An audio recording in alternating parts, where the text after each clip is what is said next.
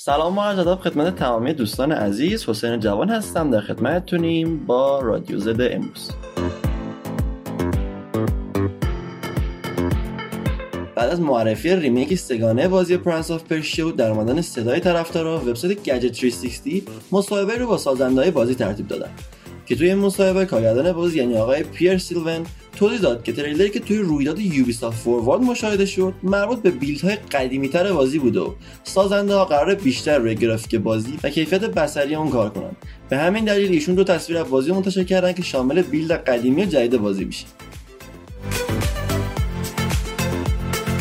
اینطور که معلومه کنسول ایکس باکس سری ایکس میتونه با کیفیت 4K و 60 فریم بر ثانیه داخل بازی فیلمبرداری رو پخش کنه. طبق اطلاعات رسمی که شرکت مایکروسافت به تازگی تو وبسایت خودش منتشر کرده، این کنسول توانایی کامل ضبط و همینطور استریم به صورت 4K با فریم ریت 60 رو داره. این در حالیه که کنسول قبلی این شرکت یعنی ایکس باکس وان ایکس در بالاترین حد توانایی خودش قابلیت فقط ضبط بازی به صورت 4K و 30 فریم بر ثانیه رو داشته و از ویژگی استریم روی این کیفیت پشتیبانی نمی‌کرده.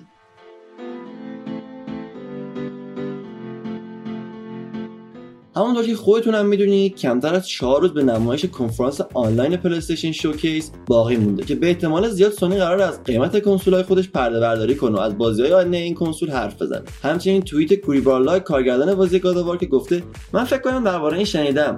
به نظرتون کنسول برای بازی کردنه؟ آره، امیدوارم بتونم پونگ رو اجرا کنم. باعث شک و شبهه‌ای بشه که قراره داخل این رویداد شاید معرفی بعدی گاد آو وار بشه. و همچنین میدونیم که استدیو سانتا مونیکا حدود 1.5 سال که داره روی یه بازی دیگه برای سونی کار میکنه و همین هایپ این معرفی رو بالا میبره. بسیار خب دوستان، ممنون از اینکه رادیو زد امروز رو گوش دادین. سایت ما رو حتما به دوستاتون معرفی کنید و شبکه‌های اجتماعی ما رو هم دنبال کنید. پس تا یه پادکست دیگه، خدا نگهدار.